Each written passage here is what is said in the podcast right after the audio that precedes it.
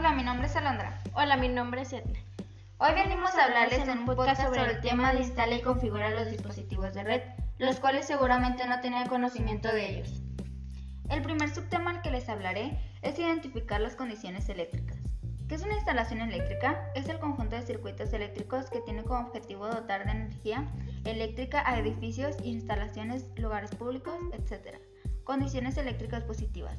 Selecciona el cableado a utilizar, prevención de humedad, interruptor general, centro de carga con división de pastillas para cada tarea, antena para rayos, respetar las normas, ubicación de tierra física. Esta tarea la realiza un electricista. A continuación les hablaré sobre los tipos de dispositivos de interconexión de red.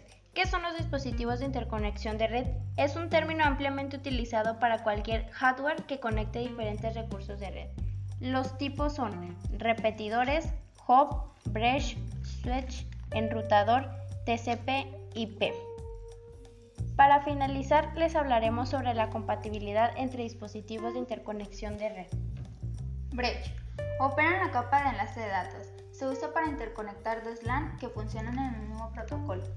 Enrutador. Enlazan dos o más redes diferentes. Switch. Divide el dominio de colisión de los hosts, pero el dominio de fusión sigue siendo el mismo. Es un dispositivo de capa enlace de datos. Repetidor. Se utiliza para extender la longitud de la red.